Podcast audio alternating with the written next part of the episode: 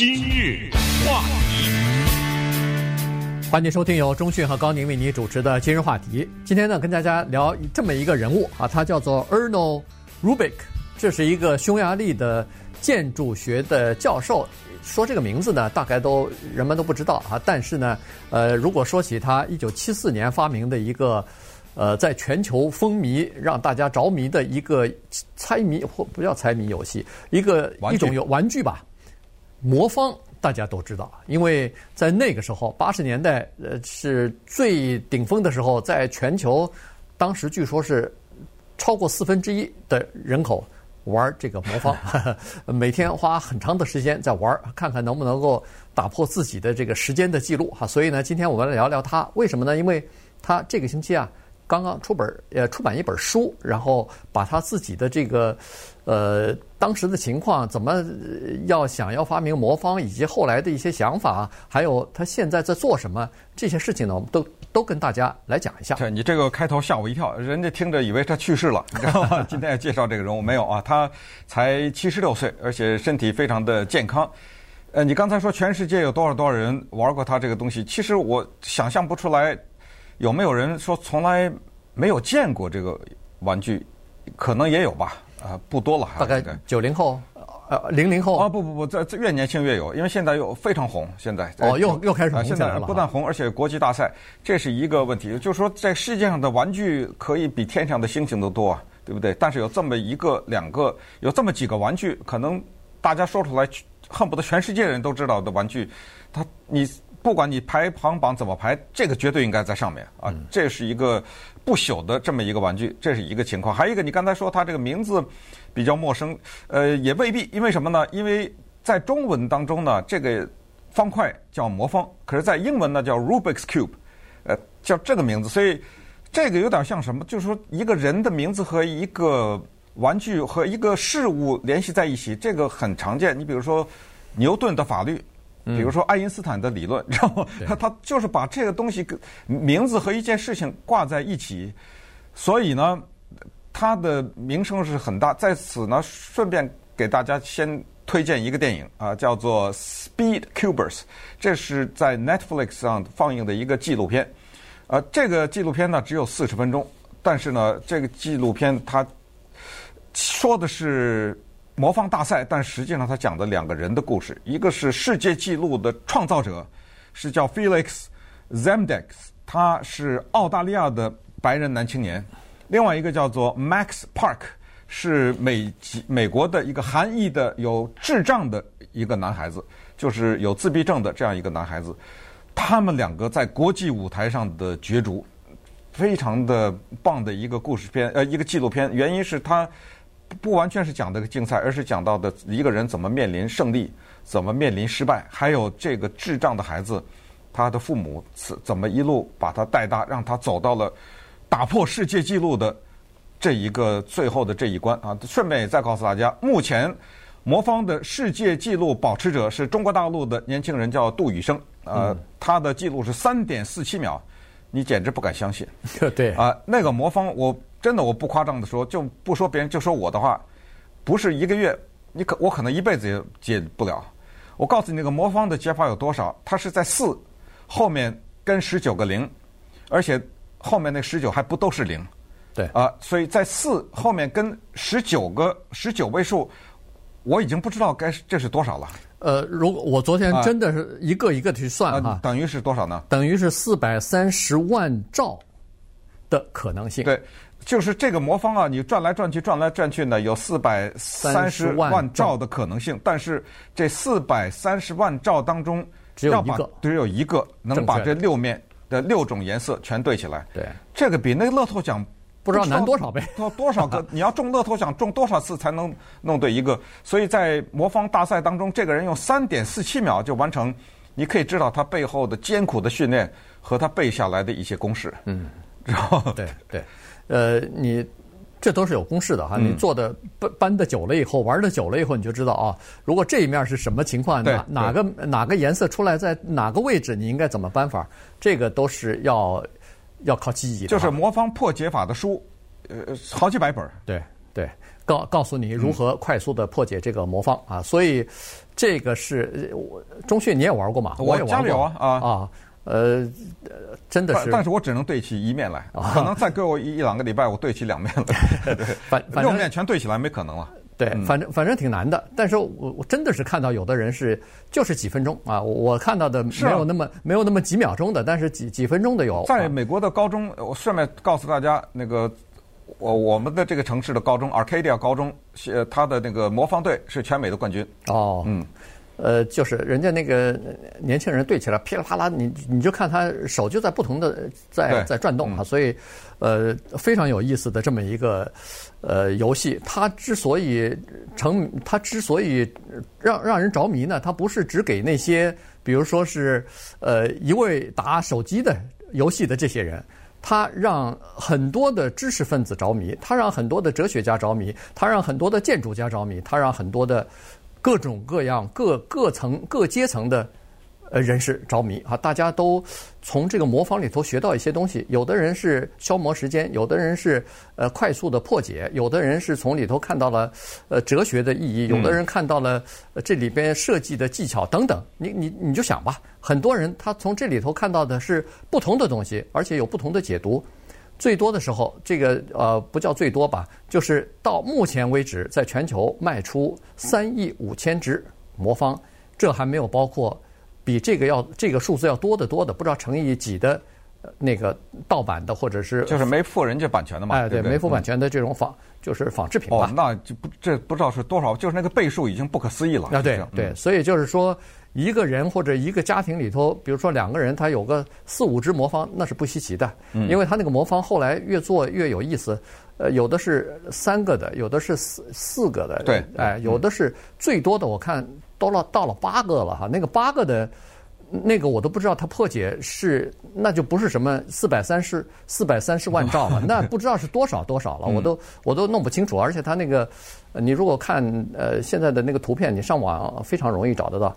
那个各种各样形形状的都有了哈，所以、嗯、那些东西我估计大概就是装饰品了吧，已经没人能破解了。呃呃，肯肯定有，呃，只要有它存在，这个东西就一定能破解。反正反正告诉大家、嗯、，Rubik 他自己也就是发明这第一个魔方出来的时候，他自己都不知道他能不能破解。嗯，呃，是这样的啊，因为他发明的这个故事很有趣的，等一下给大家讲，就是说这个东西呢。这么说，就只要能做出来，就一定能破解。嗯，为什么这么说呢？因为当你把它做出来的时候，这个玩具第一个做出来的时候，它是没有颜色的，是不是？它是不是这么一个方块可以转来转去的？那个颜色你可以后来涂上啊。等你把每一面涂，一共六面嘛，每一面涂一个单色的时候，你就把它打乱了，它一定能回去啊。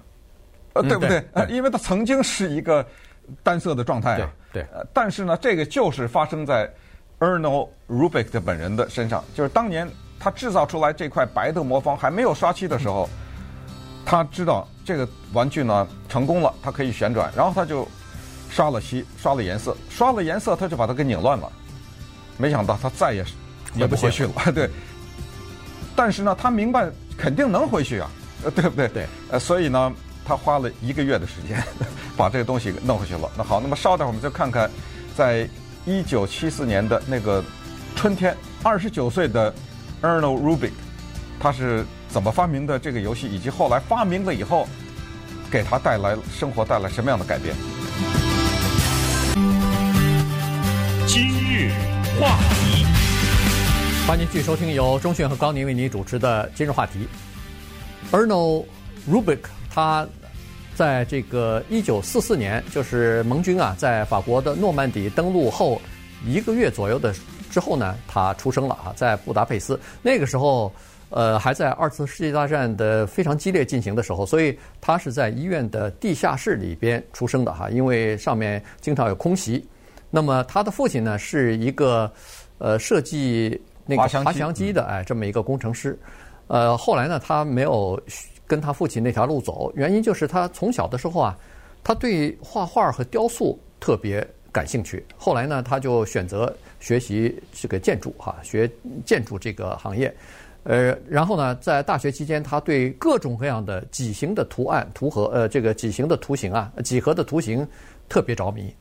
后来他呃这个毕业以后，就是在大学里头教书的时候呢，他开了一门课，这叫做描述几何，画法几何学，这叫啊画法几何学，画法几何学，对。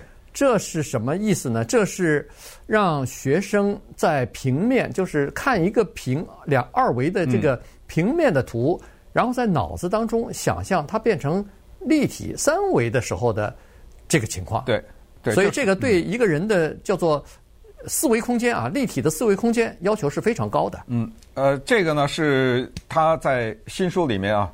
可能会提到的，因为我们还没看到这个书啊，只是知道这个书出名。呃，在这个礼拜出来了。呃，这个书的名字呢很难翻译成中文，就一个字 “cube” 的。嗯、cube 就是方块，在英文当中。然后它给变成动词，如果你直译的话，就是被方住了，对不对？直译是这样。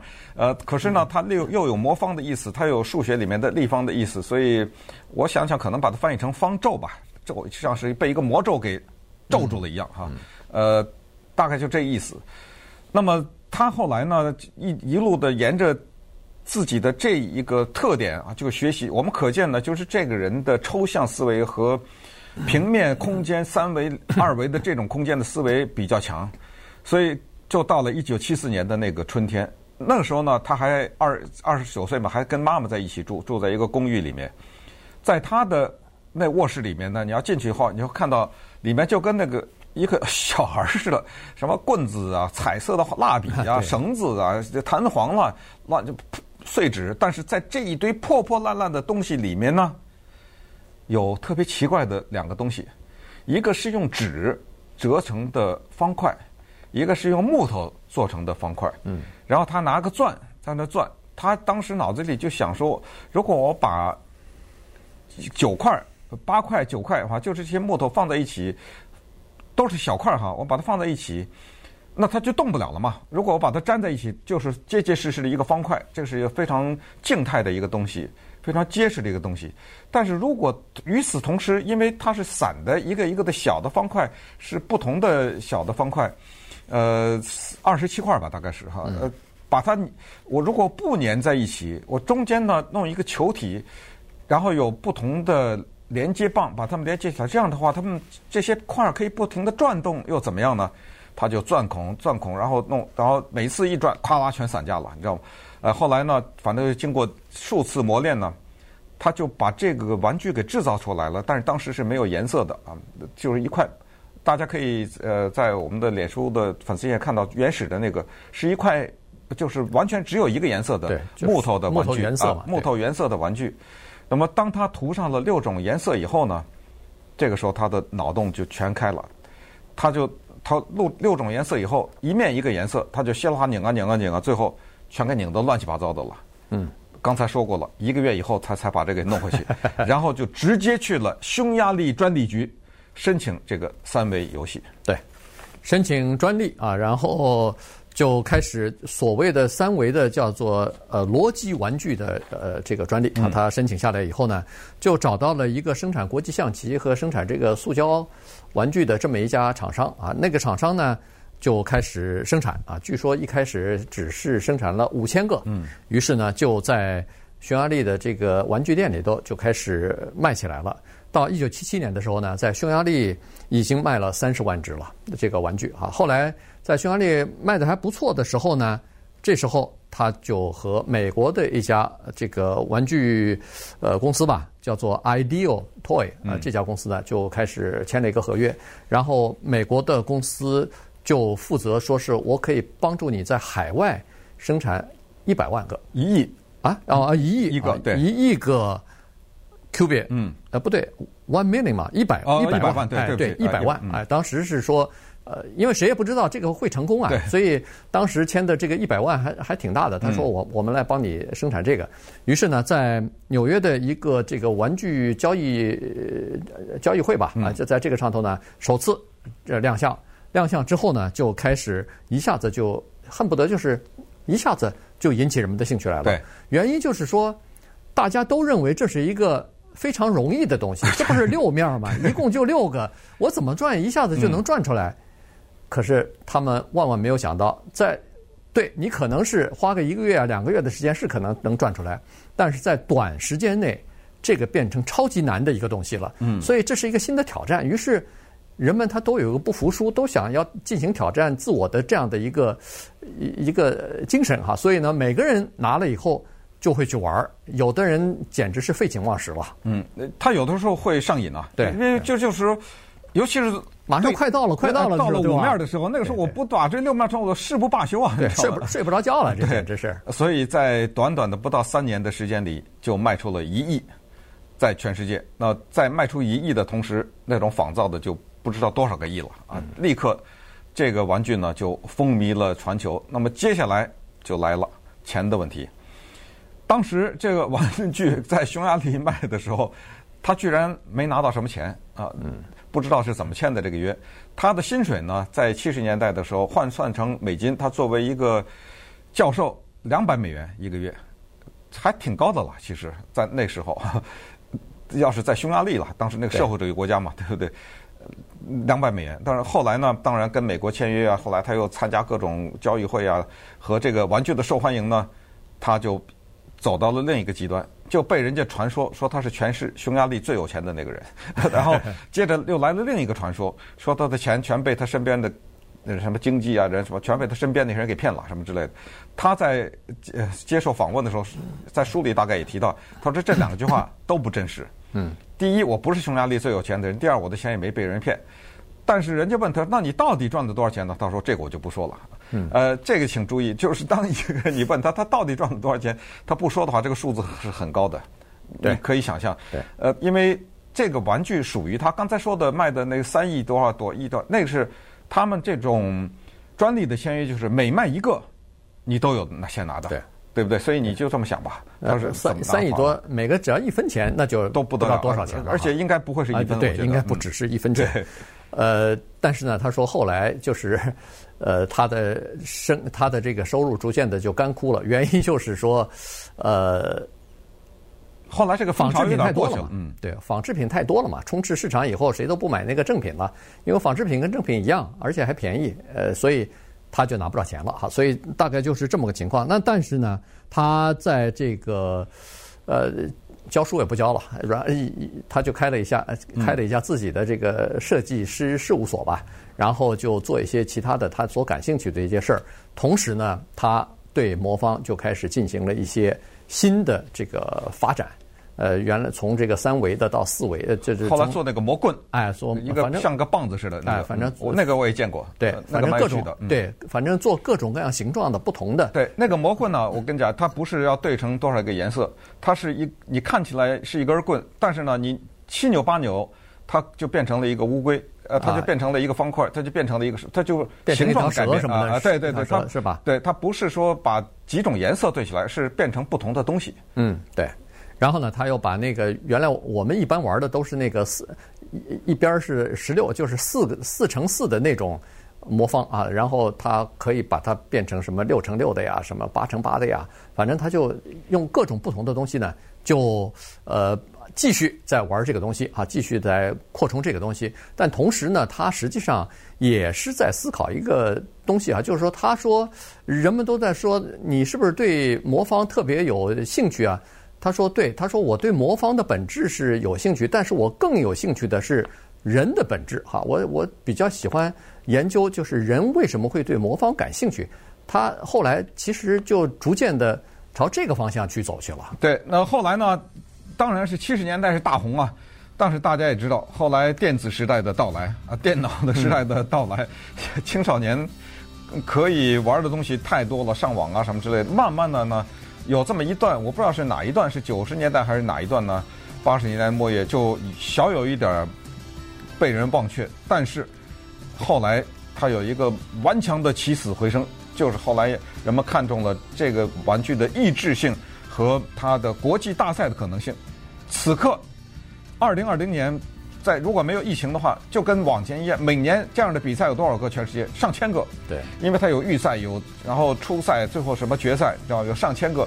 而且呢，魔方的玩法，你要看我刚才介绍那个电影《Speed Cuber》，你会看到《Speed Cubers》，你会看到这个里面有什么玩法？有在呃蒙着眼睛的那个不可思议啊！啊对啊，把眼睛蒙起来怎么玩？我根本看不到啊！嗯，就说明他把里面的公式背到了这样一个程度，你随便你怎么改变，它有一种以不变应万变的解法，一定是这样嘛？对，对不对？呃，也闭着眼。还有一个更绝的，一哥们儿的一个小孩子拿脚。哎呦啊，拿脚在那转着转着，哎，三小也给转成，就是也有也有人在水底下玩，有人在一边跳伞一边玩，还有人一边是杂耍，就是往天上扔球嘛。嗯。有的人可以三个球、四个球、五个球，他就往天上扔扔很多球，一边扔一边玩，一边扔一边还能给你把它解出来。就是人就想出了很多 奇特的办法呢，来，呃，就挑战自己啊，来征服这个玩具。